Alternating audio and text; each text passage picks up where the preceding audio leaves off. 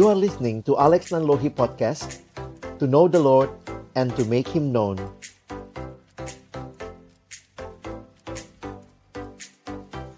Doa sebelum kita membaca merenungkan firman-Nya. Kami datang dalam ucapan syukur di hadapan-Mu ya Tuhan, terima kasih banyak. Kalau Tuhan beri kesempatan kami beribadah, memuji, memuliakan namamu, dan tiba waktunya bagi kami untuk membuka firman-Mu. Kami mohon ya Tuhan, ketika kami membuka firman-Mu, bukalah juga hati kami. Jadikanlah hati kami seperti tanah yang baik, supaya ketika benih firman-Mu ditaburkan, itu boleh sungguh-sungguh berakar, bertumbuh, dan juga berbuah nyata di dalam hidup kami. Berkati hambamu yang menyampaikan, semua kami yang mendengar, Tuhan tolong agar kami bukan hanya jadi pendengar yang setia, tapi mampukan dengan kuasa dan pertolongan dari rohmu yang kudus, kami dimampukan menjadi pelaku-pelaku firmanmu di dalam hidup kami. Bersabdalah ya Tuhan kami anak-anakmu, sedia mendengarnya. Di dalam satu nama yang kudus, nama yang berkuasa, nama Tuhan kami Yesus Kristus, kami menyerahkan pemberitaan firman-Mu. Amin. Shalom, selamat siang Bapak Ibu Saudara yang dikasihi dalam Tuhan Yesus Kristus. Siang hari ini topik kita sebuah topik yang sebenarnya cukup besar ya. Kenapa saya katakan cukup besar? Karena ini ada dua tema besar yang sebenarnya harusnya dibahas dalam kaitan satu sama lain. Jadi memang dalam waktu yang terbatas, saya mungkin hanya akan highlight beberapa hal yang saya pikir ini bisa menjadi pengantar untuk kita lebih dalam lagi ya, merenungkan, memikirkan bagaimana the industrial revolution and the Christian family. Situasi yang kita hadapi ya nggak nggak mudah gitu ya, tantangannya nggak mudah dan termasuk yang terjadi dengan keluarga-keluarga Kristen ya. Jadi bicara keluarga Kristen itu topik besar, bicara revolusi industri itu topik besar. Nah, saya coba ikuti alurnya, maka yang pertama waktu bicara tentang revolusi industri sebenarnya bukan lagi bersiap ya, ini sudah kita sudah ada di dalamnya, sudah masuk. Dan uh, saya kadang suka kumpulin uh, infografis seperti ini. Karena memberikan capture bagi kita seperti apa real, realita yang sedang kita masuki dengan revolusi industri 4.0. Nah, kalau nanti kita bisa melihat ya, slide-nya saya bisa bagi begitu ya. Kalau Bapak Ibu Saudara melihat berbagai peluang tantangan di dalam era industri 4.0, maka saya mengutip seorang sosiolog yang mengatakan dengan kalimat yang menarik. Ini Profesor Klaus uh, Schwab, dia berkata, "There has never been a time of greater promise. Jadi waktu yang sangat besar menjanjikan tetapi juga pada saat yang sama greater peril. Ya, ini bicara bahaya yang besar begitu. Ya, kita ada dalam satu masa di mana tantangan peluangnya itu sangat menjanjikan, tetapi juga pada saat yang sama bahayanya juga begitu serius. Dan saya pikir situasi pandemi yang memaksa kita harus menggunakan teknologi dalam bekerja, dalam uh, pendidikan begitu ya. Ini berdampak pasti ya. Jadi kalau kita bicara pandemi ini punya dampak oh sudah pasti untuk anak-anak kita yang studi, untuk uh, teman-teman yang harus uh, work from home ya dan juga bahkan ini juga menjadi masalah uh, kerohanian ya dengan ketika kita harus sama-sama ibadah online seperti ini jadi tidak bisa tidak kita sedang ada dalam satu era di mana perkembangan teknologi itu tidak terelakkan dan revolusi industri menjadi bagian yang uh, mewarnai perjalanan kehidupan gereja juga termasuk keluarga keluarga Kristen. Nah, uh, sebentar ya, slide saya sedang macet sebentar. Oke. Okay. Nah, kalau Bapak Ibu Saudara memperhatikan perkembangan dari uh, industri revolusi industri 4.0 bahwa kita tahu bahwa sebenarnya dalam revolusi industri pertama yang dalam sejarah biasanya orang mengkaitkan dengan apa yang terjadi di Inggris pada waktu itu maka sekarang sudah masuk ke dalam uh, revolusi industri 4.0 ya. Secara sekilas kalau kita perhatikan kira-kira uh, gambarnya bisa menolong kita melihat ya bahwa uh, ini revolusi industri pertama bermula di Inggris abad ke-18 sampai revolusi industri 4.0 beberapa uh, ahli melihat ini mulainya di Jerman dan ini masuk ke dalam perkembangan yang jauh lebih pesat lagi bagaimana penggunaan rekayasa intelijensia dan Internet of Things ke dalam sistem yang bernama Smart Factory. Dan kembali lagi saya mengutip uh, Profesor Klaus Haft, dia mengatakan the fourth industrial revolution will affect the very essence of our human experience. Saudara, ini menjadi realita yang kita lihat. Misalnya ketika banyak terjadi otomatisasi, maka ada sekian banyak orang yang kehilangan pekerjaan atau harus mengganti pekerjaan.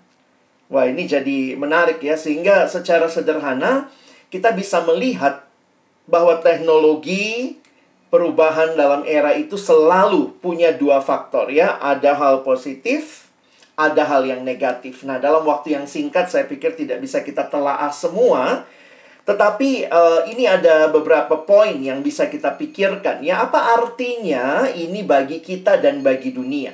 Nah, Bapak Ibu Saudara bisa melihat ya di slide saya berarti ada per, per, eh, pengembangan industri, ekonomi, ya itu selalu pasti terkait. Ada masalah sistem pendidikan dan seterusnya ya. Tapi yang menarik yang saya mau gambarkan buat kita adalah ini. Hubungan masyarakat dan manusia juga akan berubah. Dan karena itulah saya pikir topik kita hari ini menjadi menarik ya. Waktu kita lihat kaitannya Tentu dan ada banyak faktor. Kita nggak bicara faktor pekerjaan, tapi kita bicara faktor keluarga. Nah, saya mau masuk dasar Alkitab sebentar untuk menghayati kembali bahwa kita adalah manusia yang diciptakan oleh Allah dan kejadian 1 ayat 27 dengan jelas mengatakan kita dicipta sebagai gambar dan rupa Allah. So God created man in his own image, in the image of God he created him male and female, he created them.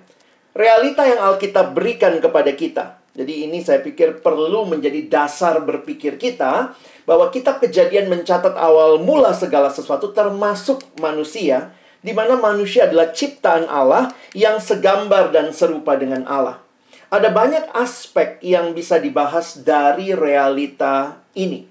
Tetapi saya mau angkat dua aspek penting yang saya pikir sebenarnya akarnya satu. Manusia adalah makhluk relasional. Dari mana kita pelajari itu? Karena realitanya Allah menciptakan kita dan Allah yang menciptakan kita adalah Allah yang merindukan untuk memiliki relasi yang personal dengan setiap ciptaannya. Secara khusus waktu berbicara manusia sebagai gambar dan rupa Allah. Jadi konsekuensi kita adalah gambar dan rupa Allah, kita tuh makhluk yang relasional. Relasi yang pertama dan terutama adalah relasi dengan Allah. Makanya kalimat dari Nicky Gamble, seorang teolog di Inggris berkata, pria dan wanita diciptakan untuk hidup dalam hubungan dengan Allah. Tanpa hubungan tersebut akan selalu ada rasa lapar, sebuah kekosongan, dan sebuah perasaan yang hilang. Karena itu menarik, waktu kita mengevaluasi semua relasi-relasi manusia, ternyata semua relasi kita tuh punya dua sifat ya. Terbatas dan tidak pernah sungguh-sungguh bisa memuaskan sempurna. Makanya kalimat berikut jadi menarik ya. Tidak ada satupun hubungan manusia ya, hubungan dalam realisa, realita manusia yang dapat memuaskan Tentu waktu haus minum ya relasi sama air, air memuaskan. Tapi apakah habis minum air nggak haus lagi? Ternyata tidak. Kita selalu ada ketidakpuasan. Lalu yang kedua, tidak ada satupun hubungan manusia yang dapat terus bertahan. Apakah ada yang punya suami, istri yang nggak bisa meninggal? Eh, orang tua saya tidak pernah bisa meninggal gitu ya. Itu membuat kita menyadari bahwa ternyata semua relasi itu ada batasnya dalam kaitan manusia.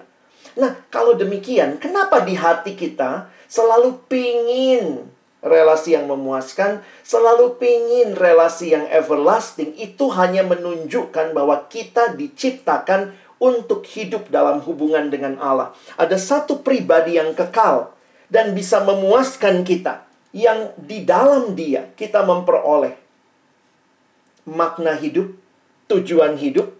Makanya, sekali kita memiliki hubungan dengan Allah, maka tujuan arti hidup akan semakin jelas. Manusia itu hanya menemukan kepuasan sejati di dalam penciptanya.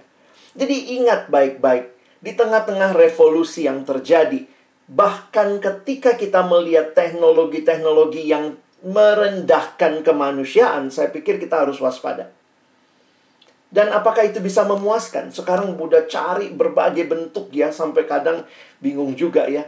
Apakah itu memuaskan? Ternyata semua itu hanyalah bayangan dari sebuah realita yang kita butuhkan, yaitu Allah Sang Pencipta kita. Nah, ini yang pertama. Yang kedua, manusia punya relasi bukan hanya dengan Allah, tetapi dengan sesama. Setelah Allah menciptakan manusia baik, baik, baik, dikatakan sungguh amat baik, maka pertama kali di Alkitab kita muncul kata tidak baik di kejadian 2 ayat 18. Perhatikan kalimatnya. Tuhan Allah berfirman tidak baik kalau manusia itu seorang diri saja. Aku akan menjadikan penolong baginya yang sepadan dengan dia. Teman-teman, ayat ini bukan hanya bicara pacar-pacaran, tapi ayat ini sebenarnya berbicara kemanusiaan secara mendasar. Apa yang bisa kita pahami? Manusia makhluk sosial itu bukan hanya sekadar teori sosiologi, tetapi itulah realita manusia yang Allah ciptakan sebagai gambar dan rupanya, sebagaimana Allah kita adalah Allah Tritunggal yang berelasi dalam kekekalan Bapa, Anak, dan Roh maka manusia yang dicipta tidak bisa hidup sendiri, tetapi membutuhkan manusia lain yang dikatakan penolong yang sepadan dengan dia, yang berarti sesama manusia. Jadi Allah yang menciptakan kita, Allah yang menghendaki manusia untuk saling mengasihi. Karena itu dengan tepat pendeta John Stott mencoba merangkum realita ini. Sebagaimana ikan dibuat untuk air, umat manusia dibuat untuk kasih untuk mengasihi Allah dan mengasihi sesama kita. Kalimat ini jadi penting juga ya dari pendeta Eugene Peterson. Kita ini adalah sebuah komunitas. Kita tidak pernah hidup sendiri dan bagi diri sendiri. Kita dilahirkan di dalam komunitas, kita tinggal di dalam komunitas, kita meninggal di dalam komunitas. Natur manusia bukanlah hidup menyendiri. Karena itu kalau kita baca di Alkitab, ternyata banyak sekali kata saling, ya. Kalau teman-teman lihat di Alkitab ada banyak kata one another. Saling mengaku dosa, saling mendoakan, saling melayani. Karena inilah gambaran Allah, bukan hanya gambaran gereja, tetapi sebenarnya inilah gambaran kemanusiaan kita yang diciptakan membutuhkan satu sama lain. Memang gereja menjadi tempat di mana Allah membaharui. Karena dunia sudah tidak bisa dengan indah mempraktekkan saling menerima, saling mengampuni. Maka Allah mulai pembaharuan di dalam gerejanya. Ketika kita diselamatkan, kita dibawa masuk dalam sebuah keluarga baru. Yang di dalamnya ya kita bisa menikmati ini semua. Kurang banyak. Nih, saya tambahin ya. Silakan Bapak Ibu screenshot. This is church. Inilah seharusnya gereja. Gereja itu bukan individual, tetapi di dalamnya terjadi one anothering. Jadi, nah, mungkin saya pause di sini ya. Allah memang menciptakan manusia dalam relasi yang indah satu sama lain pada awalnya. Dan di sinilah kita melihat di mana letaknya teknologi. Di dalam pembahasan tentang teknologi, saya saya paling suka satu definisi yang sederhana. Apa itu teknologi? Teknologi adalah perpanjangan dari hubungan-hubungan manusia. Perpanjangan ini maksudnya extension dari manusia baik dalam relasinya dan seterusnya, maka ini menjadi hal yang menarik bahwa perpanjangan ini bukan berarti menggantikan tetapi harusnya perpanjangan ini memaksimalkan potensi-potensi yang sudah ada, relasi-relasi yang seharusnya ada. Jadi, jujur aja kalau secara evaluatif kita mau melihat ketika semua teknologi yang terjadi itu menghambat manusia untuk menikmati relasi, maka sebenarnya teknologi itu sudah salah kaprah. Karena teknologi itu tidak memanusiakan manusia yang diciptakan harus punya relasi dengan Allah, harus punya relasi dengan sesama. Nah, itu dulu deh, prinsip yang teman-teman bisa pahami bahwa inilah yang membuat kita bukan anti teknologi, kita memakai, tetapi sekarang misalnya kita pakai Zoom. Kenapa? Harusnya kan kita ketemu, tapi ketika tidak tidak bisa bertemu, maka Zoom menjadi perpanjangan kita bersekutu satu sama lain bisa lihat wajah, bisa segala macam. Tetapi jangan lupa bahwa ini bukanlah segala-galanya. Ini perpanjangan yang harusnya memaksimalkan relasi-relasi yang seharusnya kita miliki di dalam uh, wilayah yang tanpa teknologi. Jangan sampai waktu kita ketemu nanti kita udah kagok, nggak bisa ngomong. Kalau di Zoom aja, ayo silakan teman-teman, apa kabar? Tapi waktu ketemu kita jadi nggak kita grogi, nggak bisa lagi ngomong satu sama lain. Saya pikir teknologi sudah tidak mencapai tujuannya. Jadi somehow masalahnya memang bukan di teknologinya sering kali. Tetapi di manusia yang menggunakan teknologi untuk apa? Kalau saudara ternyata lebih ramah di teknologi, waktu ketemu langsung tidak ramah, something wrong. Ketika saudara dan saya misalnya di dalam teknologi bisa pakai filter ya, bisa bikin muka agak cantik pakai virtual background, tetapi kemudian kita menutupi realita diri kita di hadapan orang lain, saya pikir itu something wrong juga. Jadi, kalau kita mau mengevaluasi perkembangan teknologi. Nah, ini memang banyak diskusi ya. Sejauh mana itu menjadi extension dari relasi-relasi manusia yang di dalamnya harusnya memperkaya relasi itu bukan menggantikan atau bahkan lebih gila lagi meniadakan realita itu. Sekarang ada fenomena ya, eh, gereja metaverse. Gimana saudara melihatnya? Ya, Orang gerejanya pakai avatar, bisa pilih mau jadi cowok, mau jadi cewek, silahkan. Mau duduk di mana, mau dari sudut pandang mana, ketemu sama orang lain pun kita dalam avatar dan seterusnya. Nah, ada hal-hal yang saya harus ingatkan bahwa teknologi harusnya kembali memaksimalkan desain awal Allah yang menciptakan kita untuk terhubung satu sama lain dan juga terhubung dengan Tuhan pastinya. Nah, Prinsipnya sudah jelas. Dari situlah kita lihat keluarga, ya. Makanya kalau kita lihat memang sebenarnya waktu Tuhan ciptakan keluarga juga harusnya menjadi tempat yang paling pertama seseorang mengalami relasi-relasi yang indah itu. Tapi kan kita tahu juga ya bahwa di dalam Alkitab Kejadian 3 manusia jatuh dalam dosa dan ingat maka dosa pertama kali juga merusak keluarga ya. Tentu bukan keluarganya Bart Simpson, tapi keluarganya Adam dan Hawa. Suami menyalahkan istri, istri menyalahkan uh, ya kondisi mungkin gitu ya.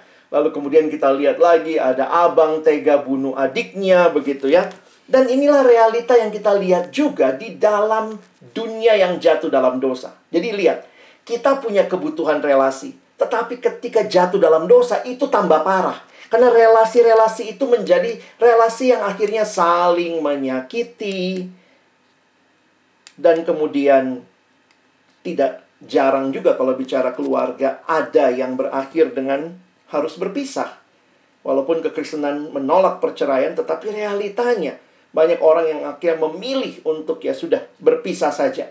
Belum lagi ketika kita lihat juga banyak kekerasan terjadi di dalam rumah tangga relasi-relasi yang hancur satu sama lain. Jadi saya makin takut ya.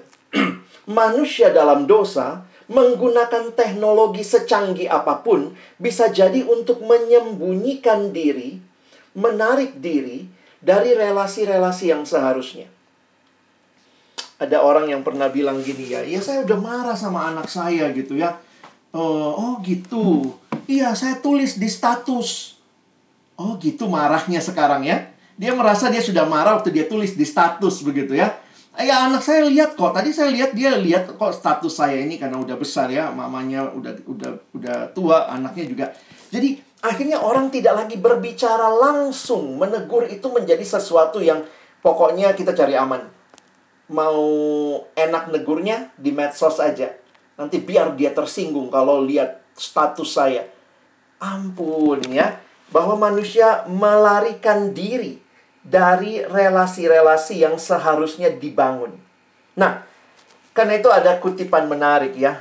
The nearest thing to heaven on earth is a happy Christian home. Wah, indah sekali ya. The nearest things to heaven is the happy Christian home.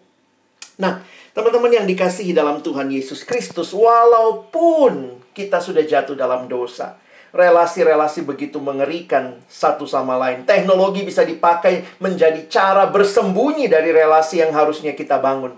Tapi bersyukur di dalam Kristus kita dibaharui. Maka perhatikan ketika Paulus menulis pembaharuan yang terjadi karena Kristus di Efesus pasal yang keempat, langsung dia lanjutkan bagaimana pembaharuan itu nyata di dalam relasi apa? Keluarga.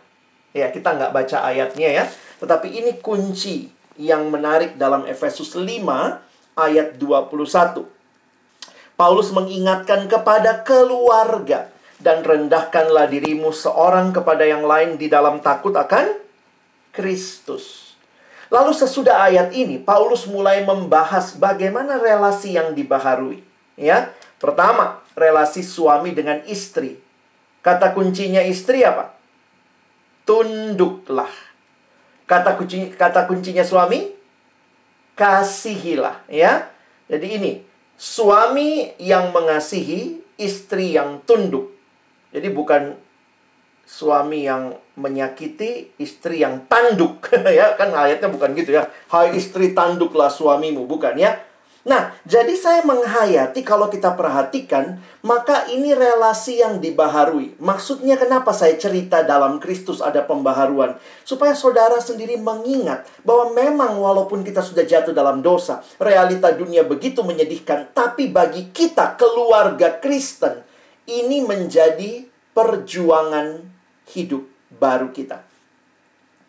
Istri yang tunduk, suami yang mengasihi. Dalam relasi orang tua anak, perhatikan Efesus 6 lanjutannya. Dua kata kunci untuk anak. Anak, taatilah orang tuamu di dalam Tuhan dan hormatilah ayahmu dan ibumu. Ini anak. Bagaimana orang tua? Hai bapak-bapak ayat 4. Janganlah bangkitkan amarah dalam hati anak-anakmu. Kata kunci kedua, didiklah mereka di dalam ajaran dan nasihat Tuhan saya pikir ini menggemakan kembali apa yang ditulis di dalam Amsal 22.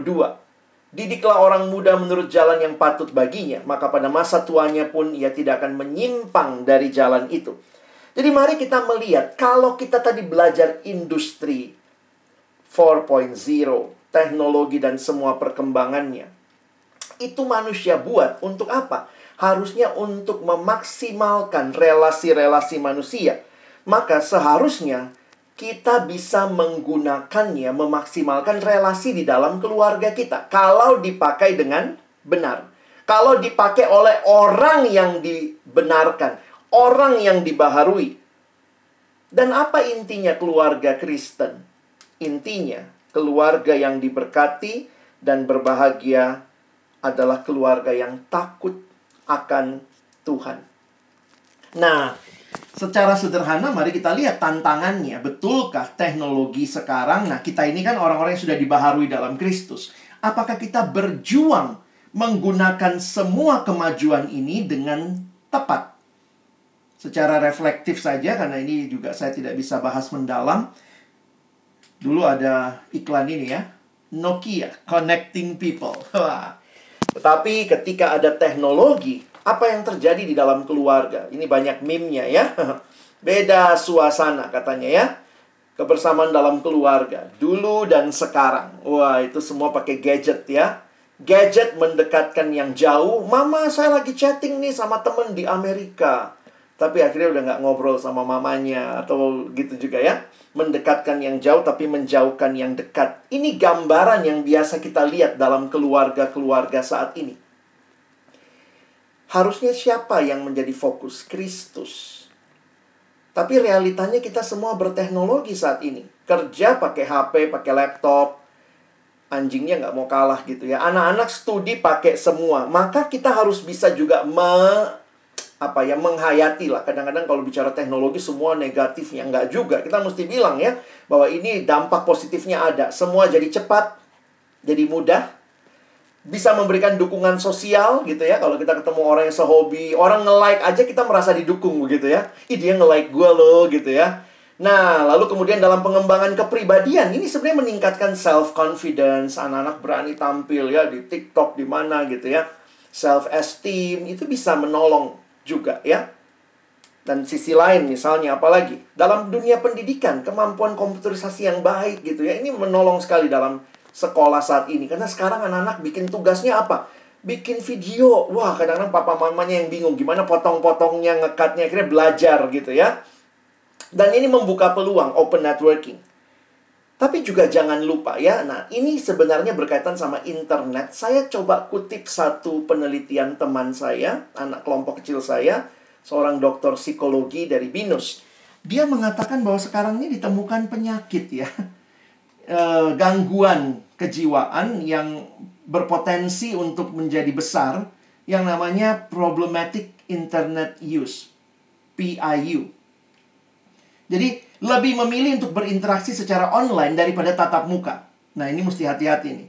Internet sebagai pelarian dari mood yang buruk, dia teroccupied siang malam dengan internet, penggunaan internet yang kompulsif hingga berlebihan dan dampak negatifnya itu ternyata ditemukan. Ini saya bicara anak-anak ya dalam hidup personal dan akademisnya.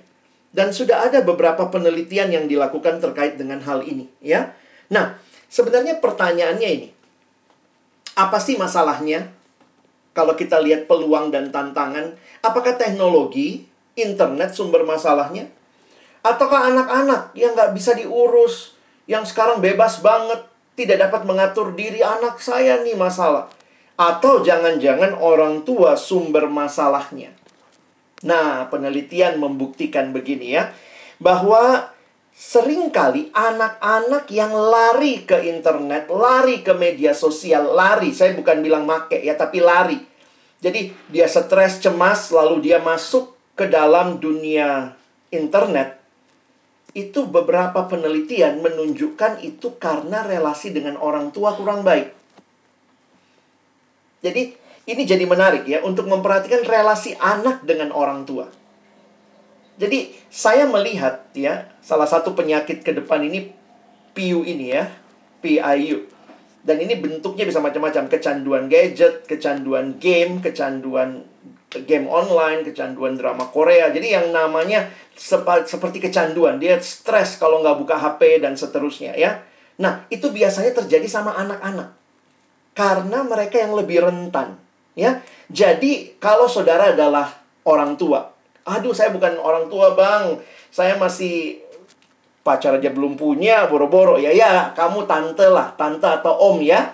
Ingat juga ya, itu tanggung jawab kalian juga. Jadi jangan bilang nggak punya anak kalau kemudian sebagai orang tua, ingat apa skill yang harus dikembangkan. Kadang-kadang mungkin kakak kita punya anak tapi kita yang dikasih tanggung jawab karena dia udah nggak bisa ngomong sama anaknya. Biasanya begitu juga ya. Nah di keluarga saya pikir maksimalkan. Apa yang perlu kita kembangkan? Jangan-jangan ada skill-skill yang perlu kita bangun dalam hidup kita. Dan belajar mengenali perkembangan anak dalam tahapan usianya. Saya pikir ini tantangan yang harusnya kita ambil sebagai responsibility bersama It takes a village to raise a child.